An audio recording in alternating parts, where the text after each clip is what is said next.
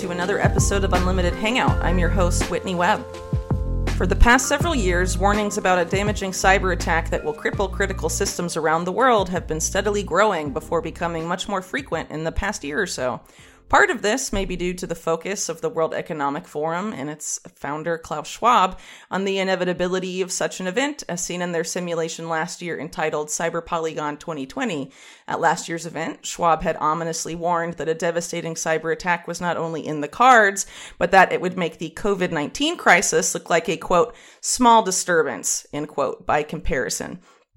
Since then, the World Economic Forum has been involved in the creation of various reports in conjunction with the dominant players in the financial sector, including Wall Street banks, central banks, SWIFT, and others, that suggest this coming cyber attack will explicitly target supply chains and third party providers of critical services. They further argue that those responsible for the attack will include at least one nation state, with only U.S. adversaries listed as possibilities, that the attack will start off small in one part of the world and then crescendo into a global catastrophe, and that ransomware will be the most likely type of attack used to either instigate the event or deal the mortal blow. But even without a cyber attack, supply chains globally are already buckling, with warnings just this week that supply chains are, quote, imploding, along with recent statements from some of the largest companies in the world that prices are set to creep up for everything ranging from food to electronics. Little attention has been paid to the extreme disruptions in supply chains, particularly food supply chains, over the past year by anyone in independent media, save for pretty much one person, Christian Westbrook. And today I am lucky enough to be joined by Christian to discuss these topics and more. For those who may be unfamiliar, Christian is an agricultural researcher and founder of the Ice Age Farmer broadcast, which occupies a very important niche in independent media by focusing on how the elite are targeting the global food supply, both in terms of the effort to mechanize and commodify the natural systems that have powered agriculture for millennia, and the parallel effort to criminalize actual sustainable agriculture. So, how's it going, Christian? It's going well. Thank you for having me, Whitney. Uh, you do phenomenal work, and it's a pleasure and honor to be here with you. Oh, well, I really appreciate that. Thanks. I think you also do phenomenal work that is really undercovered, and I really appreciate uh, your focus on this area that, uh, you know, most people have totally just glossed over, not just in the past year, but, you know, even before then. But uh, with that being said, we have a lot to get into today, so I wanted to start off first with a a discussion on the huge impact of COVID related lockdowns and other policies on global supply chains, especially as it relates to the food supply. So, uh, listeners uh, to this podcast may or may not remember that last May, there were tons of videos all over social media showing farmers destroying massive amounts of perfectly perfectly good crops all because quote coronavirus ravaged the food markets as business insider put it at the time. So how extensive have these disruptions to food supplies been since the covid crisis began in earnest last march?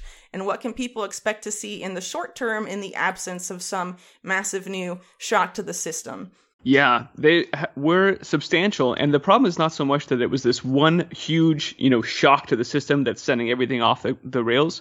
Uh, it's that it's been a sustained series of blows that are mounting, and so we're experiencing sort of a cascading series of failures.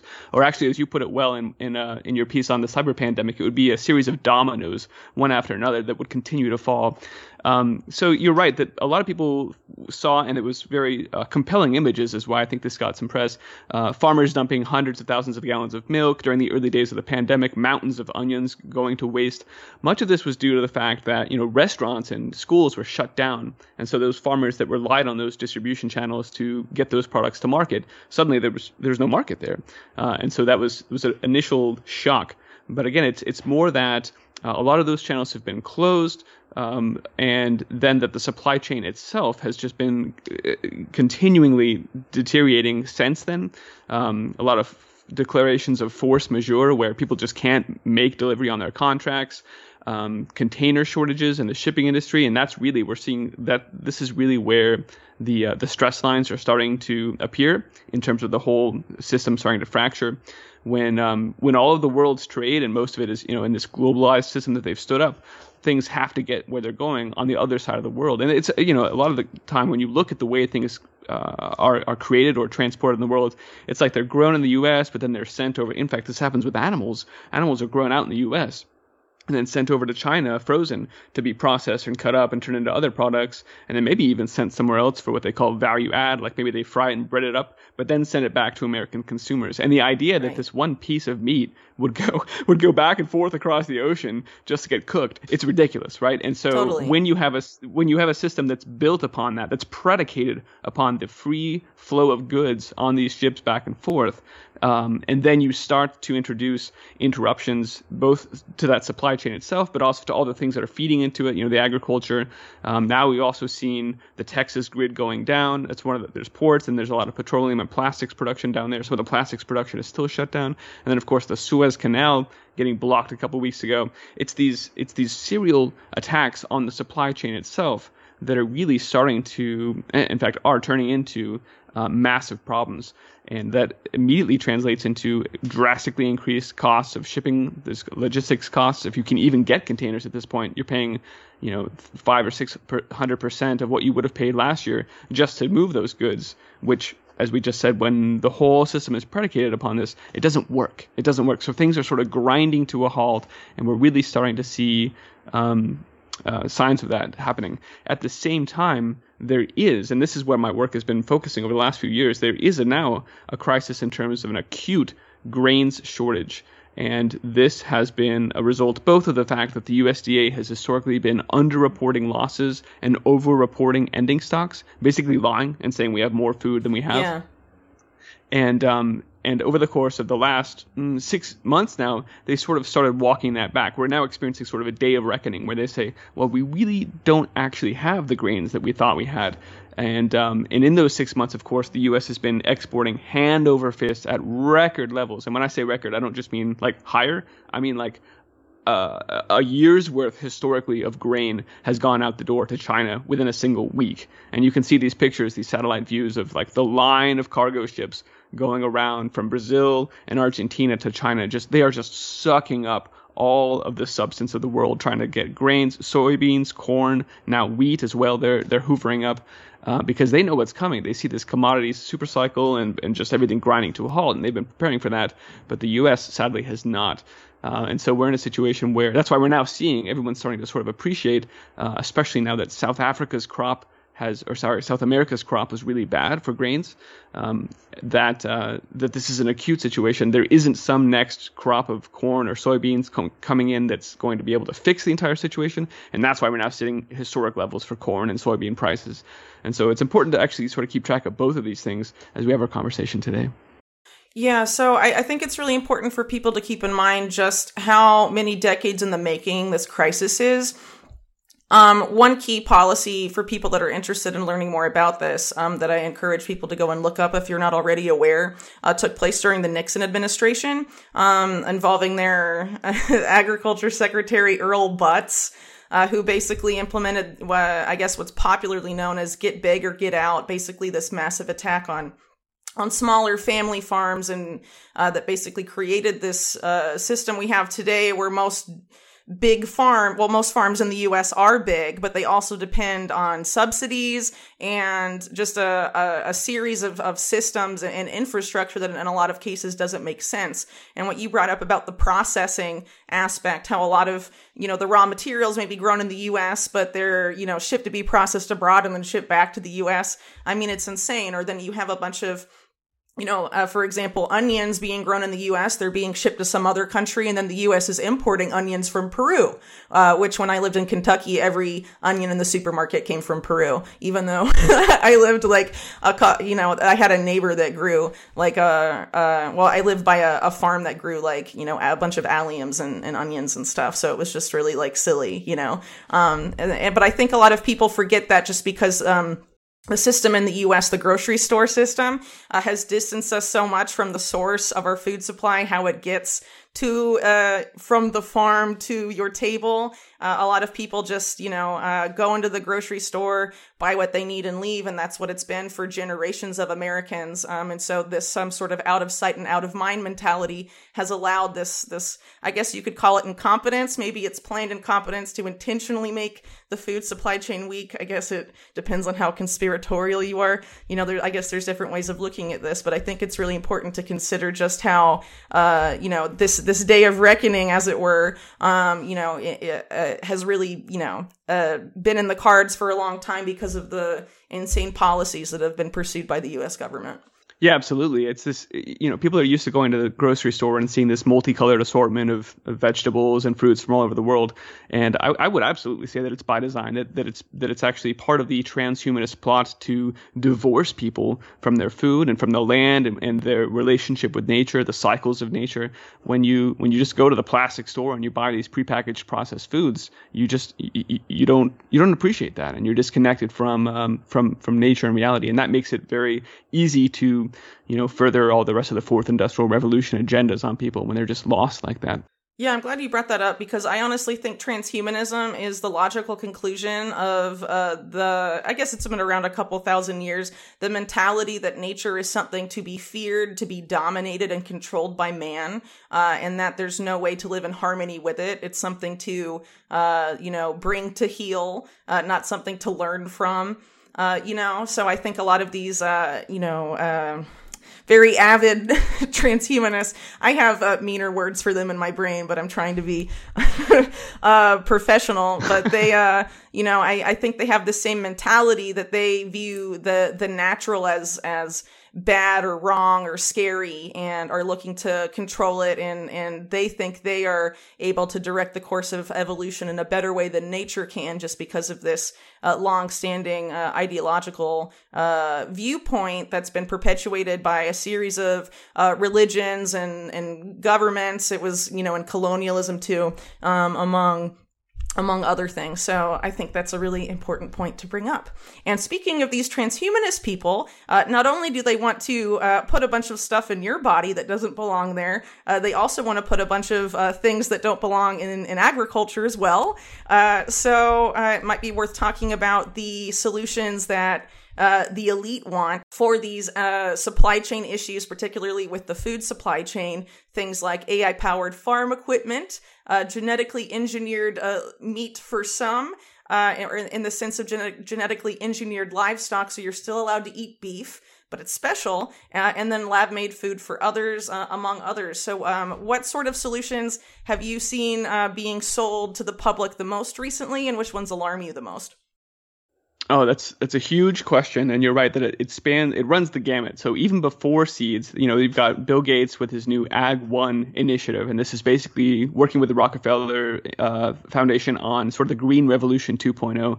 And their goal there is to literally go out to all the indigenous populations and, and suck up. I mean, it's no coincidence that Bill Gates is one of the big funders behind the Seed Vault there in Norway, and so mm-hmm. the, the goal is to inventory all life on Earth and suck in the genetics and sort of look at what works well and what might work well during a drought over there or what can weather the storm over here, and then use CRISPR editing technologies to create this artificial life, right? Of course, because we're we're not just taking ownership of God's creation, we are defiling it. And as you said, we're, we're better than that. We're going to improve upon that because we're technocrats and we can do that. Um, and so we're going to take all the DNA of Earth and catalog it all, and then both in terms of seeds, where the Ag One initiative says we're going to CRISPR modify our seeds, and then we're going to um, pass out these GMO seeds to these backwards small peasant farms around the world because they just they don't really know what they're doing. And you know in the era of climate change probably they're going to need some help to get through. So it's really incumbent upon us, and that's where we're going to throw hundreds of millions of dollars at this new initiative to accelerate the deployment of technology driven agricultural solutions to these peasant farmers and indigenous practitioners around the world. Um, and it's, it's really a, a crime because these are, I mean, in some cases, hundreds of generations of you know, indigenous farmers who've been passing on seeds from their um, from one generation to the next. These seeds know where they're grown. They they have grown up with part of the culture. So it's it's really terrible. This is more about divorcing humanity from where we come from. But uh, so that's going on. That's at the seed level. Of course, the idea of cataloging all DNA and then using GMO modifications to create new disgusting frankenfoods also extends into the protein space, into the meat space, like you mentioned. Um, another of the sort of the portfolio companies of the WEF technology pioneers last year was one of these companies that is doing the exact same thing, but on on that animal vector. So we're going to go out and we're going to take you know platypus DNA, and then we're going to look at whatever penguins and maybe like cheetah, and maybe you know, you could never actually buy this in a restaurant right now because, you know, animal rights and blah, blah, blah. It's not humane. But uh, if we just take their DNA and we synthesize this, we use some CRISPR tech and we merge these two things, maybe throw some jellyfish in there too so it glows in the dark. Who knows? It could really, you can get a really cool restaurant experience if your food glow in the dark and you, you, you wouldn't believe the mouth feel of this new technology uh, fake meat that we have for you. So th- those are the kinds of like marketing speak that they're layering on top of this disgusting chimeric grown in a in a uh, you know it's yeah. it's disgusting, right? It's grown proteins in a in a uh, bioreactor of of nutrients where they just inject these um, this DNA and then let it grow out into a piece of meat. So that's well, pretty nasty. Especially the role of CRISPR here, uh, I just find so insane because it's been coming out more and more studies showing that, that CRISPR like leaves a bunch of unwanted mutations, causes permanent damage that you can't fix. Um, and the idea of doing this at the seed level or really at any level, you know, you're basically, I mean, it, it's uh, uh, definitely seems to me to be abusive life in in general. Um, just just totally yeah. insane but it's no coincidence that if they're trying to do this to people they're trying to do this to animals. They're trying to do this to plants and really um, pretty much everything no doubt. Yeah, we will defile, we will supplant all of God's creation. Yeah, and uh, I, I, believe the language I saw used there was CRISPR isn't exactly as much of a scalpel as it is sort of a shotgun. So we have, we have very little control over the over the results we're getting here. Uh, but but hey, Whitney, we don't want to hear about that. We're technocrats. We're we're creating new frankenfoods for you. We're gonna tag them. We're gonna put spores and uh, smart dust, or you know, they there's there's a few different ways that you've heard. Some of them are also World Economic Forum technology pioneers. Uh, there's this one company that that is able to track the microbiome, so they can look at exactly like the bacteria and the spore profile that you give. If I gave you a cucumber, you can look at exactly the the kinds of bacteria and fungus oh. and spores that are on it, and they can trace it back to the field where it was grown based on this. So they already have really impressive providence in terms of tracking vegetables back. If you have a black market vegetable, they're going to be able to find you. Starbucks is actually piloting that out as a way to, they say, uh, bring you closer together with the people that grow your coffee or whatever. Um, right yeah, uh, claiming that you can figure that they'll use this this technology to figure out which which field it came from. But it's interesting because Starbucks has routinely been in trouble for basically using slave labor, in this technology, uh, the system they're piloting, in in that case, would actually enable them to cover that up more uh, by exactly, by yep. preventing actual people from going to see the the farmers and having it all mechanized and AI driven and whatever. Uh, really crazy. Starbucks is also involved in the Operation Warp Speed vaccine rollout too, which makes sense for a coffee mm-hmm. company. Mm-hmm. Uh, anyway, not to get too off topic. no, you're exactly right. They they do want to, and you see this both from private companies like that, sort of pitching the. This is why we're going to put coffee on the blockchain, is so that you can, you know, track and trace each individual coffee bean back to make sure that it was actually fair market or fair trade. And now you can you can rest assured that your coffee came from fair trade fields from properly compensated people. Yeah. Oh yeah. Trust Starbucks AI to tell you the truth. That's that's good so, um, so yeah, we sort of hit like GMO plants, GMO meat, and then the idea that the, the, all of this feeds into the fourth industrial revolution, complete awareness over the blockchain, driven with AI, of all resources and all economic activity on the pl- on the planet. Um, this isn't just sort of the Internet of Things; it ties then into and the internet of bodies and like the health you know this whole around the pandemic the rollout of the medical martial mm-hmm. law sort of super state uh, where they want health outcomes to be tied to what you eat and we saw a lot of this language really rolled out for the first time in the rockefeller foundation's reset the table document last year where they started talking you know not just about yes we want a racially equitable food system sort of the stuff that we would expect from the rockefeller but they're really all of a sudden keen you know after 100 years of saying it doesn't matter there's no nutrition it doesn't matter just eat whatever you know focus focusing on caloric production of, of f- foods, they sort of did a mea culpa and said, eh, we were kind of wrong, sorry. It turns out it does matter what you eat. And so now we need to, now that we've got this medical martial law state, we need to extend that into food, food production, and diet of what you eat, and we're going to take control over all of it. And so we see yeah. uh, prescribing certain foods. There's like a prescription for broccoli is one idea, but of course that just like the smart drugs that have little transmitting devices in them and will report on you if you don't take your medicine on time. Uh, these foods will do the same thing. So it's going to be able to track and trace that individual um, piece of broccoli, not only from their apparently fair market, fair trade farm in Peru or whatever, uh, back through your body and then into the smart sewers, which you've also talked about in the past. Yeah, so I was. It's pretty uh, sounding. I, I was just going to bring that up because the, the smart sewer system that was uh, announced and is being rolled out currently by HHS under, uh, I think, a majority actually uh, of U.S. cities. Um, is supposed to surveil the wastewater for COVID 19, they say. Uh, but actually, the people that were contracted to do that uh, came out of MIT's uh, Smart City Lab, Senseable Cities, I think they call it. And the original purpose of that was to allow uh, local city planners uh, or or whatever to analyze people the, the community's diet and make a policy in accordance with that, like increasing taxes on foods that people are eating too much of, um, among other things, and potentially uh, banning some foods or promoting some others and what uh, what what you know what have you. Basically, paving the way for the government to uh, mandate what people can and can't eat. Very slippery slope, considering that they're already basically setting this up. And it also has a war on drugs component as well because they also have piloted it uh, with the NIH before for targeting, um, trying to see who is uh, using opioids in in high amounts in various parts of the of the United States. So definitely a multi-purpose op. But now they want to surveil what's going on inside of your body, including what you are ingesting, not just external surveillance anymore, or what you're saying online, or where you may be going. Uh, they're trying to take it to the next level. And actually, one of the preeminent World Economic Forum thinkers, uh, Yuval Noah Harari, says that once uh, surveillance and, and, and, these objects are able to get on and in the body, uh, uh, on the body being, you know, biometric wearables, that is when the world will cross the line into the era of what he openly calls digital dictatorships. So take mm-hmm. note. This is bad. Let's stop this, please. Yeah, absolutely.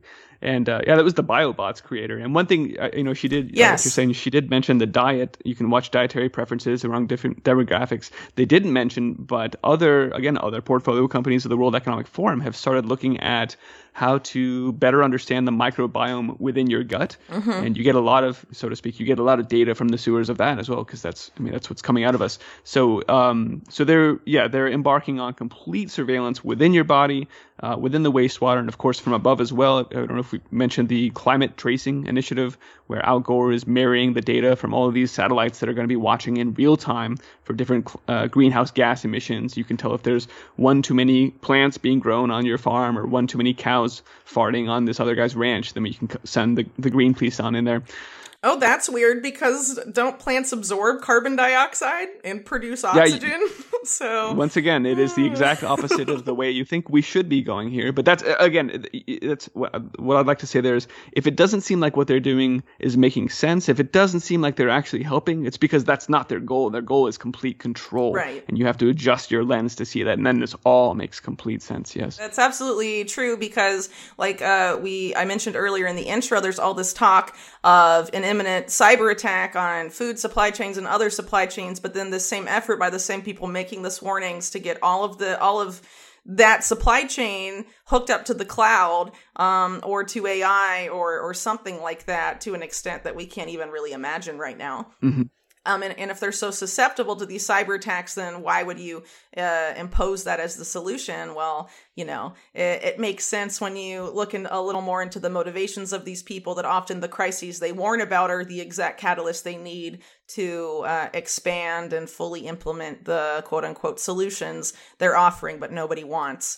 Um, and so they can sell it more to the public in a time of, of major crisis. You know, we've seen that pretty recently, and it seems like we may see it again. But on the case of AI and, and farming, there was actually an article out today uh, in Forbes called AI's quote, noble role in agriculture powering transparency in our food supply chain. Uh, just one of um, many recent articles promoting this, uh, in case people haven't uh, seen it when they've been scrolling through different news feeds or, or whatever people use to access their information. Um, but it says things like uh, the pandemic related supply chain crisis demonstrates the need for real time connections between producers and consumers, which is really silly when you think about, well, wouldn't the best real time connection between producers and consumers be like local farmers markets or something like that? Instead of, you know, I guess by yes. real time, they're like, ooh, instantaneous instead of like three times a week uh, down the street or something like that.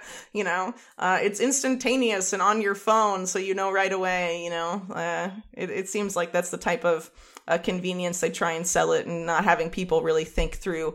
Um, how these things would work out in practice. But I mean, this article is pitching AI from everything from uh, monitoring and setting up irrigation, uh, detecting soil conditions, uh, tracking how crops are growing and developing, um, harvesting, uh, really everything that is currently done by people. Really, uh, is uh, these guys want it to be done by artificial intelligence, and of course, just like they did with GMOs uh, they go in and they say, oh, it's going to make uh, your crops more productive. It's going to save you money. You're going to be able to produce more food and make more profit. But then the opposite happens, and these people are, you know, end up being these farmers, whether it's in the U.S. or India, end up being trapped in in debt cycles, losing their farms, and uh, you know, the elite ultimately win because they get to take that land away, uh, buy it up, uh, and uh, you know, further consolidate control over the food supply. Yeah, very all of it very well said. And you know, I was just looking up that article. It's it's goes only a few paragraphs down. It starts talking about precision agriculture. So yeah, this is exactly part of that. It's it's not exactly going to help the farmer as much as it's going to afford the uh, the cryptocracy perfect data about every piece of lettuce growing on this guy's farm. Um, there's a lot of these people that want to use yeah use vision and computer AI to track the crops. And um, and as you said, it's often the people that are um, thinking about these problems and creating these problems that then are there to capitalize on them afterwards. When you look at the Cyber Polygon exercise, it's not a coincidence that it's funded. One of the main partners on that channel, as they call it, is IBM, who's the one out there pitching their blockchain based supply chain solution for uh, looking at food or whatever across the supply chain at all stages and being able to track, you know, if there's a, a bad, you know, a, a, salmonella outbreak on some lettuce, then you can track all pieces. This is the way they pitch it. You can track all lettuce back to it, its, its source, and then let everybody else know that they should be aware of that. But um, but yeah, they, it is they that stand to benefit from what would be a coming supply chain disruption due to a, a cyber attack, and uh, and they're the ones writing the script. It's just I mean it was obviously the same on the event 201 side, so it's something to keep an eye on. Yeah, so what's crazy is that the World Economic Forum right now are not just involved in trying to um, basically uh, redefine one type of supply chain. They're trying to do it for every type of supply chain, and it's all involving blockchain. So I came across this when I was writing about the situation in Tanzania with the recent pretty suspicious death of uh, of their last president, uh, their extreme involvement in basically redirecting uh, mineral flows and mineral resources, um, all these different uh, blockchain driven uh, initiatives related to mining, and, and it's really comprehensive. Uh, I mean, obviously, the World Economic Forum has been around since uh, the early 70s, so they've had plenty of decades to plan all of this stuff out, I guess, and lots of funding um, and lots mm-hmm. of powerful backers. So I guess that's how they've uh, planned all this stuff out. But, you know, they have a lot of the biggest corporations on. Uh, on their side, you know, one of the main companies that they back in their uh, mineral resource uh, supply chain efforts is Glencore, which is already one of the biggest, uh, if not the biggest, uh, commodities companies in the world. Uh, long-standing ties to Israeli intelligence, going back to its founder Marc Rich. Um, who was controversially pardoned by Bill Clinton his last day of office for his uh, role in, uh, you know, uh, illegal things benefiting Israeli intelligence, but were against U.S. law, among other things. So that's the type of people that the World Economic Forum likes to partner with. Um, but in the realm of um, you know, cyber polygon and cyber security, it's interesting that there are a lot of, um, you know, similar intelligence actors that do pop up there. Um, some of them you can see at Cyber Polygon, some of them you can see at the World Economic Forum Center for Cybersecurity. Uh, one really obvious example is uh, that Center for Cybersecurity's head of strategy uh, was one of the main guys in Israeli military intelligence uh, for years, um, intimately involved in the development of uh, Netanyahu's cybersecurity policy and this effort uh, or this policy that began in 2012 that I've written about on, on several occasions about um, basically making front companies for operations previously done in house by Mossad and other Israeli intelligence agencies. These fronts will then do it and they get embedded or bought up or acquired uh, by major Silicon Valley giants. The architect of that is running the WEF Center uh, for for um, Center for Cybersecurity strategy right now, which of course uh, that Center for Cyber uh, cybersecurity uh, is uh, the part of the World Economic Forum that does Cyber Polygon, which is now going to be an annual affair until who knows when. Um, but you know, 2020 uh, was the one that happened last year, and there's going to be one uh, this year as well. Something to look forward to, I guess. Uh, but what's interesting is one of the main partners in a lot of these initiatives related to cybersecurity with the World Economic Forum are big banks um, and financial services uh, specifically. Yes. But a lot of these guys are warning not so much, uh, well, they're warning not only of a, of a big hack on the financial system, but they're saying that in tandem with that, there's going to be big attacks on supply chains themselves uh, third party suppliers of critical services. And of course, they're all pointing to SolarWinds on that, uh, which has not been investigated at all. Uh, for those that um, are wondering, they said uh, intelligence came out and said, oh, it was Russia likely, but they didn't provide any evidence and they still haven't. So uh, they clearly haven't investigated it, nor do they intend to at this point. Yeah, absolutely. And you know, the CIA director Bill Burns had recently told the House panel uh, that uh, China, of course, he blamed China, but he said they are uh, using cyber attacks and they can launch these attacks that are going to cause temporary disruptions to critical infrastructure within the U.S. and that includes grid outages and supply chain disruptions. Um, so even though we're talking, you know, of course, the World Economic Forum is a very public-facing part of the whole thing, so that's why their name keeps coming up. But they're just sort of implementing the, the things that have come out of the Club of Rome and the United Nations and uh, a lot of these organizations for a long time now. Well, one group I, have been uh, I'm going to be writing about in my my next article that's going to be coming out is called uh, the Financial Services Information Sharing and Analysis Center, or FSISAC.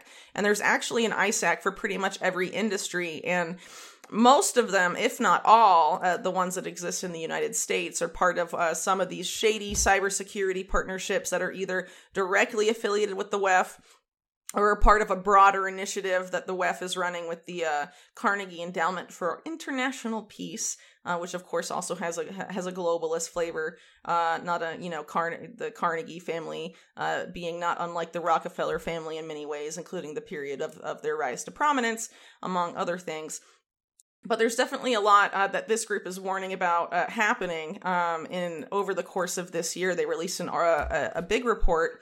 Um, you can only get the summary unless you're a member um, uh, of this group, but they definitely have a lot of interesting warnings that I think um, are worth uh, taking into consideration, especially considering that a lot of these, uh, the people that run this ISAC, um, are basically some of the biggest people in uh, banking today. You have like Bank of America, Citigroup, uh, the biggest uh, insurance companies like uh, Humana is there. Uh, you also have Wells Fargo as a bank. You have a guy from Swift, which is critical financial infrastructure. Swift is also partnered with a lot of the other World Economic Forum stuff, and they're basically warning that sometime, you know, in 2021, another catastrophic, a catastrophic cyber attack is in the cards. They say the dominoes are still falling from SolarWinds, and they have a couple uh, specific predictions about that, what that attack would look like, that are also really similar to things that the World Economic Forum itself has been warning. And it's worth pointing out that this ISAC is directly partnered uh, with the World Economic Forum uh, specifically their partnership against cybercrime, as they say. Um, but one of the things they say that uh, is likely to happen is ransomware that first start, start off in one small in, in one country, but quickly scale up. Uh, to targets all over the world. So something that starts off small and sort of crescendos, um, implying that these uh, faceless hackers will be testing it out somewhere small and then expanding if successful. Um, but the main tactic they say they plan to use is, is ransomware, and that ransomware as a service will evolve. Um, and involve uh, nation states at some point. And they, they further argue in a separate but related uh, prediction that nation states and cyber criminals are going to join forces to enact this uh, this this big hack uh, that they see as imminent. Uh, they don't exactly put a date on it, but their previous report didn't exactly frame it as being imminent. Uh, they say their concern about it being imminent is related to the increased digitization of everything over the course of COVID 19. But some of this, the claims they make in here are uh, very false. like uh, their claims that uh, they, one of their predictions, for example, is that um, uh, economic drivers towards cybercrime will increase and this is them saying uh, that the pandemic and all of that has made uh, cybercrime more attractive.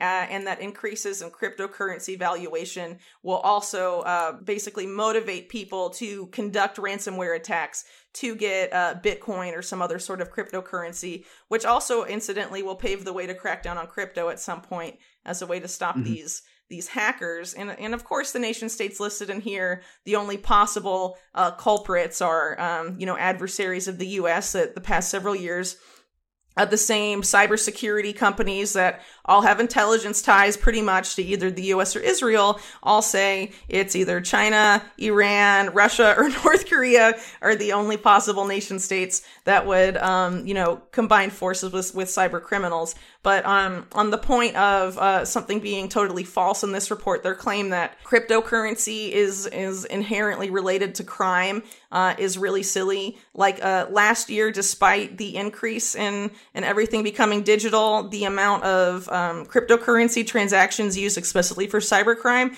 was under one percent. It was like zero point three four percent of all transactions, and that's down from two percent in 2019. So they're obviously creating a problem out of out of nothing, or basically grossly exaggerating um, a problem. So how much can we trust their other stuff, especially when they stand to benefit uh, from these critical systems collapsing? I wouldn't trust them at all if that's the question. No, certainly not. And I, I mean, everything. It was quite a bit of data there. The one. Th- yeah, I sorry, I do that. That's why I love you. Um, it, it, one of the things I just wanted to like step back a little bit, and one thing that I thought was worth mentioning about the whole uh, cyber polygon exercise last year is that it was just such a production. You know, there was like this exercise yeah. was a coding competition going on in the background that had nothing to do with what they were talking about. They just had some people come in from wherever to do little coding exercises, but it created wearing this... matching T-shirts, looking cool. Yeah, yes, yes, and, and, with cool lighting. so it, and lots of monitors all over the place. So it's like they're just creating this ambiance of like cyber. They just want it's branding, right? They just want people to think that there's something going on there involving computers and security. And then uh, Klaus Schwab and the other managing director stand in front of that backdrop. They had a little like skybox. So while they were giving their their prepared speeches, you would look down and see all these people on you know doing hacking or whatever whatever they're supposed to be doing. But that's that's and, and it was very clear as you watch their eyes go from right to left over and over as they give their statements that they're just reading off a script. So the whole thing, this whole Cyber Polygon event, was really just a lot of companies paying money, like IBM, to get their name on something and to push blockchain solutions for the the problems they're about to create, and the and then this production where they stand up and they read their scripts about the problems they're about to create in, in front of some people doing coding exercises. It was just weird. It's just a weird thing to to to witness. Period. Um, and that is actually very. Um, it's a great example of sort of what you're saying, which is there's just not there's not even truth to anything that they're saying anymore. It's just this script, this big production that they're enacting. They don't believe what they're saying either, but they know they've got to say these words so that the mass of people that really hasn't started thinking critically about what's going on just walks straight into their fourth industrial revolution. Doesn't doesn't question any of this stuff. Um, so I just want to sort of point that out that there's not a lot of truth to anything, even even the productions themselves now, the events. It's kind of like the climate summit this week, where world leaders got onto Zoom and read their speeches. Right? There's no actual like diplomacy going on anymore. It's just a production at this point. Right. But right. um. Mm-hmm. But it, that's okay, a really so, good so, point. Yeah, how it, how it's just moved to be more overt theater than before. Like they're not even real meetings. They're like these um sort of acted out, yeah, like scripted things, like you were saying. A lot of the stuff the World Economic Forum has that flavor to me um, in general. They're because they're obviously so concerned about what people think about them. And mm-hmm. actually, Klaus Schwab uh, earlier this year laid out the agenda essentially for this year, uh, saying, for example, that COVID would give way to climate change as the main uh, fear driver um, in, or you know, a, a, thing to be afraid of at the current moment, I guess. Um, and that's already we've already seen that shift with Bill Gates' uh, book tour about now it's about climate change after he did, you know, several uh, related to COVID 19. Uh, the Guardian saying we need lockdowns for climate change and all this other stuff starting in the months after Klaus Schwab said that. But one of the other things he emphasizes that this is the year that we need to build trust um, and emphasize that over and over again because the World Economic Forum cares so freaking much about what people think about it. And they are very alarmed at the uh, eroding of trust in institutions. And I guess they thought they could come in and and pose themselves as the solution to failing institutions. But I think people that are aware and angry about the failing institutions know that the World Economic Forum's involved, and so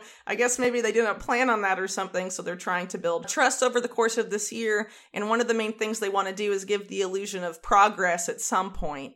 Um, you know, whether that's a return of a little bit of normalcy or, you know, some sort of um, big progressive um, policy is is allegedly implemented, but really it's sort of a way of advancing uh, the same agenda, the fourth industrial revolution. But they frame it as a big policy win, uh, you know, for uh, the people or something like that. He sort of set it up that way but it's interesting to emphasize how interested they are specifically in in in the trust of people right now um, which is why it's so important to um, you know expose how shady they are and why they are bad. Um, but i think the scripted nature of all of this really reflects that that they're trying to make it a big uh, production um, in, in, a sense. But um, you know i think most people that actually watch this stuff see right through it yeah, I, I would hope so. But then again, most people don't even watch it, and so that's yeah, it's, it's, it's for those true. people. I was trying to it's be for those optimistic, people that just sort of. but... no, I'm with you. I just I think I think it's those people that aren't paying attention that would be like, oh, there's some guys in front of a computer talking about this, uh, that would actually be fooled by that.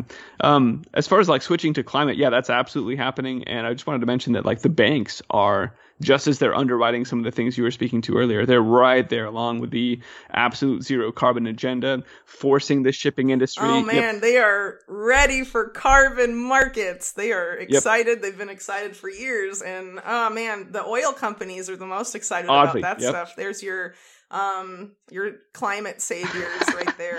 Right with the uh, perpetrators yeah ex- just with that just as with agriculture it was the same companies like tyson and cargill and syngenta that have been buying up all the seed companies and all the family farms across america and merging and acquiring and turning it into this big monstrosity and uh, installing these CAFOs where they shove all the animals in and just feed them full of antibiotics and do all these terrible practices. No one in their right mind would ever advocate that that's the right thing. Uh, and now they step back from it and they put the camera on it and they point at it and they say, This is disgusting. We have mm-hmm. to end animal agriculture. We have to take away your animals. So they create these straw men. They create the problems. It's it's one big Hegelian dialectic, uh, and then they offer up their their control based solutions. I did actually before we go any further, I did want to mention that like some people might be wondering what does it even what does it mean when we say it's an attack, a cyber attack or a ransomware attack on the supply chain. And there was a good example not too long ago that actually there were a ton, but one that stands out for me was one on a company called Americold, which is the, the I think it's the world's biggest, but it's certainly the United States' biggest frozen storage company and logistics company. So I think the CEO said something like over 90% of everything you find in the, in the, cold sections of the groceries goes through their facilities. So it's a massive, right? It's a massive wow. operation. Tons mm-hmm. of trucks coming in, tons of trucks coming out, pallets of cold food going into storage in this massive underground warehouse. And you, as as as they found out when their systems were attacked and went down, as it, I mean, there's not even like a buffer, Whitney. Like as soon as that happened, nobody has any sweet clue what's in that warehouse. Nobody knows where to find their products. They don't even own them. They're just storing them on behalf of people somewhere along the supply chain. But everyone out there who puts food and uh, frozen everything through their um, services lost track of their products for that day. And so trucks that were coming to get deliveries were suddenly just lining up. It's, I mean, it was instantaneous because they didn't know where to go find the, the goods in this massive warehouse to put on the trucks. They didn't know where to put them when they were coming in. So they started sending drivers home, and that happened immediately upon their systems being shut down.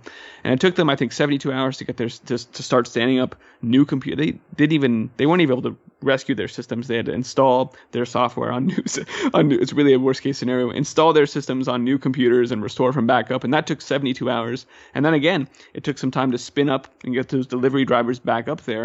And everyone, know, you know, people are pretty familiar with the idea that we have like a three-day supply in this just-in-time inventory system of groceries mm-hmm. and supplies at other places. So that is, I mean, that there were people who experienced empty shelves as a result of what you know we're describing here as a pretty well-contained, small scope attack. So it's you can imagine from that.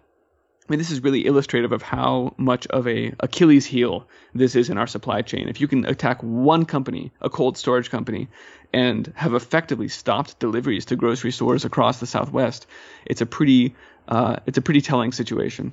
And so when you translate that to the idea of an internet wide or just something that affects multiple uh, logistics suppliers at the same time, then you see how we arrive at food shortages or an acute situation where people are, are going to those uh, stores and just finding empty shelves. That's a scary thought.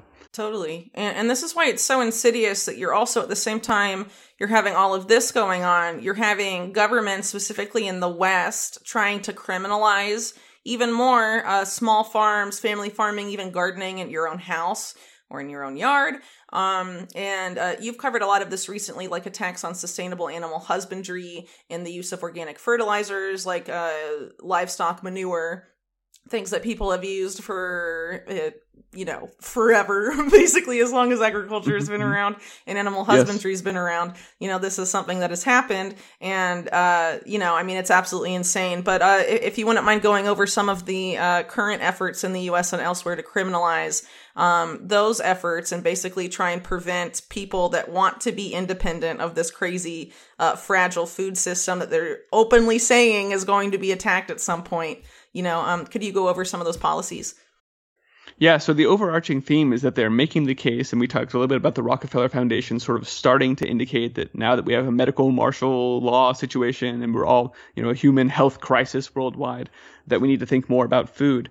And part of that is making the case that uh, farming and ranching is dirty and antiquated and there are these risks of zoonotic threats and we just we can't we can't afford Whitney to do it that way anymore. People died because we had farming and ranching. Even Fauci himself put out a paper last summer that said if you look back, you know, in the, in the abstract, it made this statement, which is just a stunning statement. It said the origin of pandemics in human history began when we started agriculture and animal husbandry. So he even in that abstract is blaming farming and ranching. All right, send Fauci to the jungle and see how he does. Yeah. Little turd. Exactly. Uh, sorry.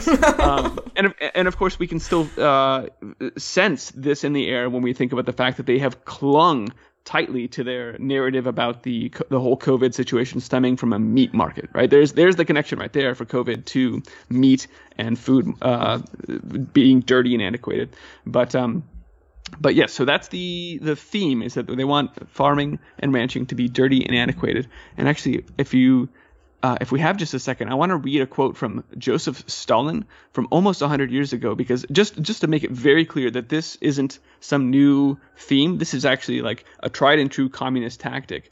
When there was a grains crisis, especially around Ukraine back in the day, he got up in front of the uh, Institute of Red Professors and gave a little talk about how are we, what are we going to do about this grains crisis. I mean, it's it's it's exactly the same words we have today. It's a grains crisis now. It's a grains crisis then.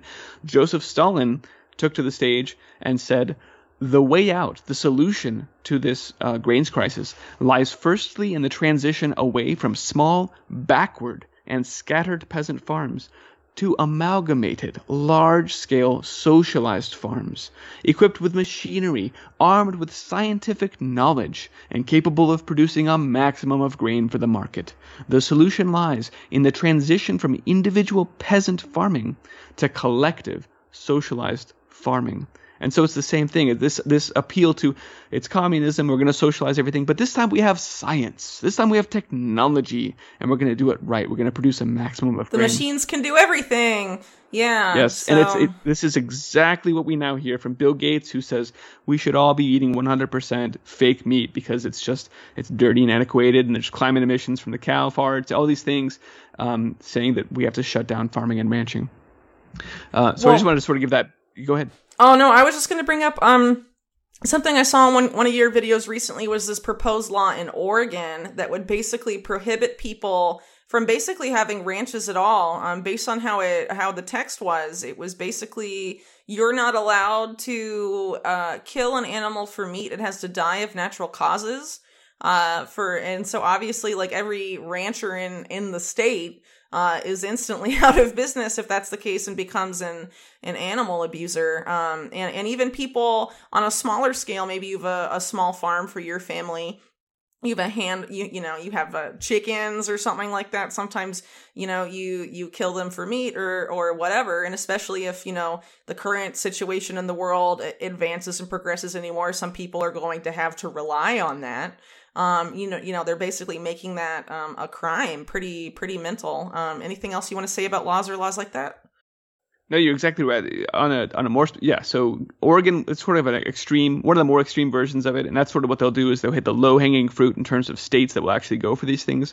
Colorado has a similar bill called the PAUSE Act, and that's actually on the ballot now. That would do similar things. It would basically criminalize animal husbandry, and the idea here being uh, you can still have pets, but you can only eat animals if your pets die. You can't raise animals to uh, you know to have meat, and so it's pretty out of control. I think you know the the Oregon flavor of this makes the case that animal husbandry is like sexual assault, and they they sort of take an animal welfare approach to the whole thing, which of course everyone wants to give animals a good life, but to say that you're not allowed to raise animals ever again for your family is not how we do that. Um, I think it's more likely uh, that that we'll end up seeing more the tact that um, is going on in other places, like in the UK right now. They were going around and confiscating birds and killing people's birds, gassing people's birds because they were blaming a outbreak of bird flu at the poultry factory a few miles away. And so between bird flu and then on the pig front, there's something called African swine fever, which has been ravaging China and is now poised to go to the EU as well. Um, and so all, again, all this tying to that idea, this basic theme that animal ranching is dirty and, and dangerous and ridden with pandemics. I think we'll see more and more people make the, and, and in fact, the, the uh, FDA has started putting out warnings that uh, people keep dying because they're keeping chickens in their backyard. It's like three people a year, but you know maybe you'll get an infection from your animals, and it's just for your own safety. We're gonna have to take animals away. So I expect it'll be uh, the health vector that they use to take animals away.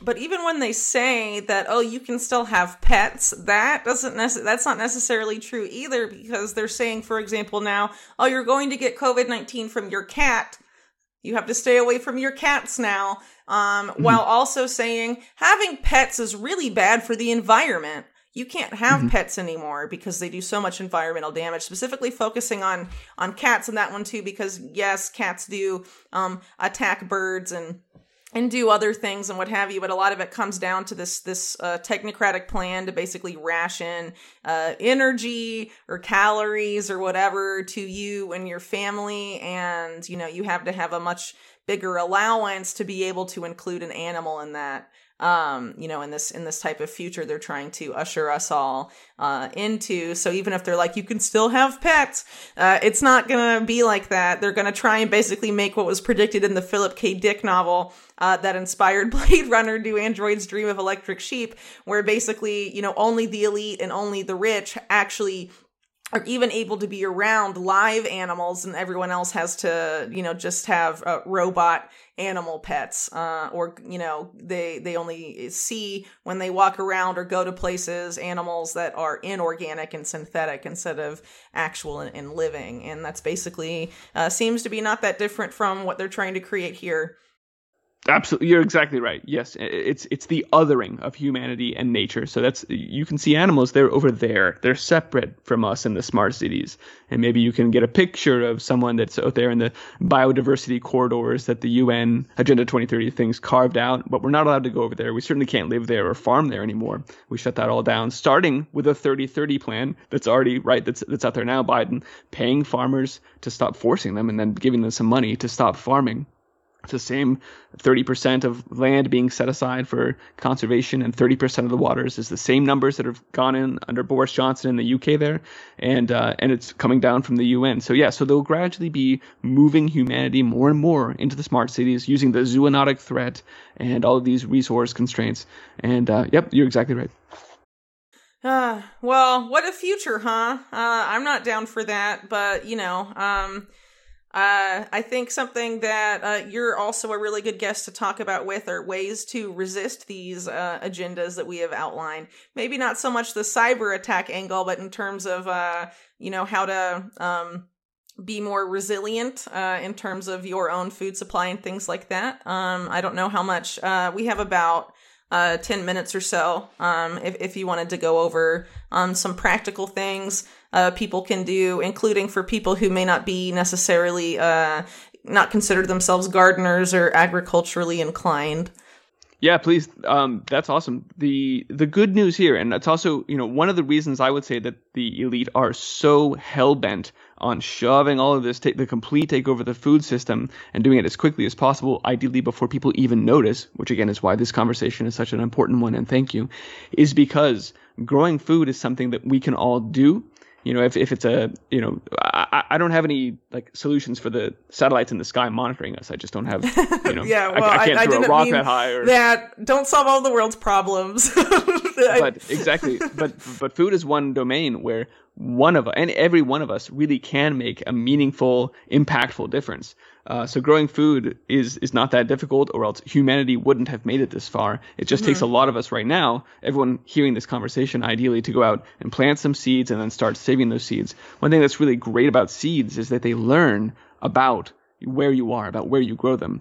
And so if you just buy some survival seeds and put them in the closet and wait, that's that's that's really not going to do as much good as if you uh, get in the habit for one because you need the skills, but of of growing them out where you are every year, acclimating them to your growing zone and to your mm-hmm. soil and to your own climate and letting basically letting them learn over the course of a few seasons how best to produce for you and plus they are so prolific that that means you are then, you know, at the end of this next season, positioned to share those better seeds with all of your neighbors as they start to realize, wait a minute, food prices have, you know, quintupled or whatever it is by then. Yeah. And uh, and I need to be producing my own food. So uh, again, everyone have, hearing this is a call to action. Everyone hearing this conversation, it really needs to get involved with raising animals and uh, growing food and saving seeds. Even if you're in an apartment, there are amazing things you can do using systems like aquaponics and hydroponics just to start learning and start food production and get us through this acute period here.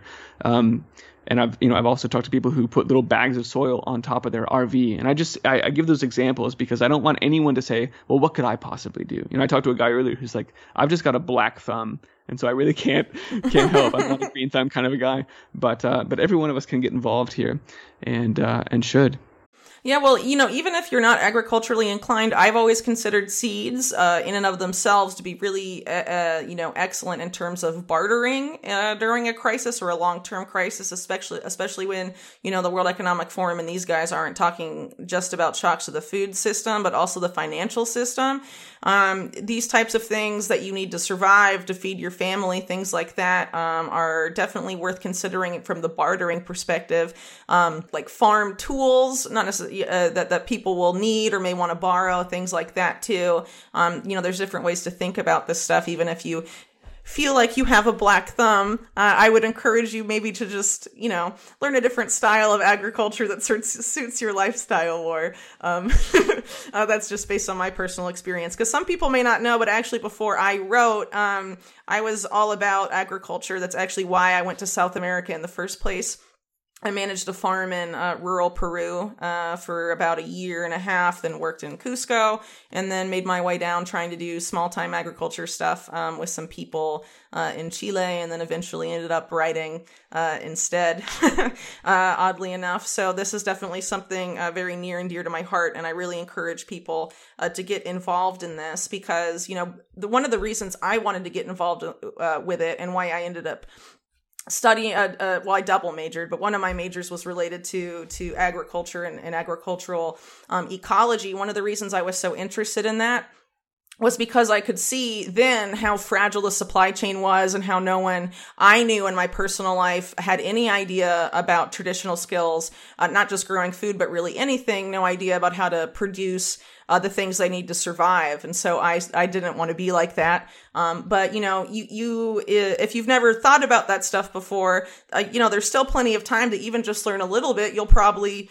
uh, be miles ahead of your neighbor. Um, you know, I mean, you, you, don't really know, but there's really no point in, in, in waiting at this point. And the more, uh, knowledge we can arm ourselves with, even if you feel like you don't have a lot of space, to garden or whatever i mean that in and of itself is really uh, valuable and there's a lot of uh, books out there and a lot of knowledge out there. And, you know, what, what a lot of what we talked about today sort of um, focuses on this sort of war on indigenous agriculture and, and you know, I guess what to, a lot of people to, in the West today call permaculture.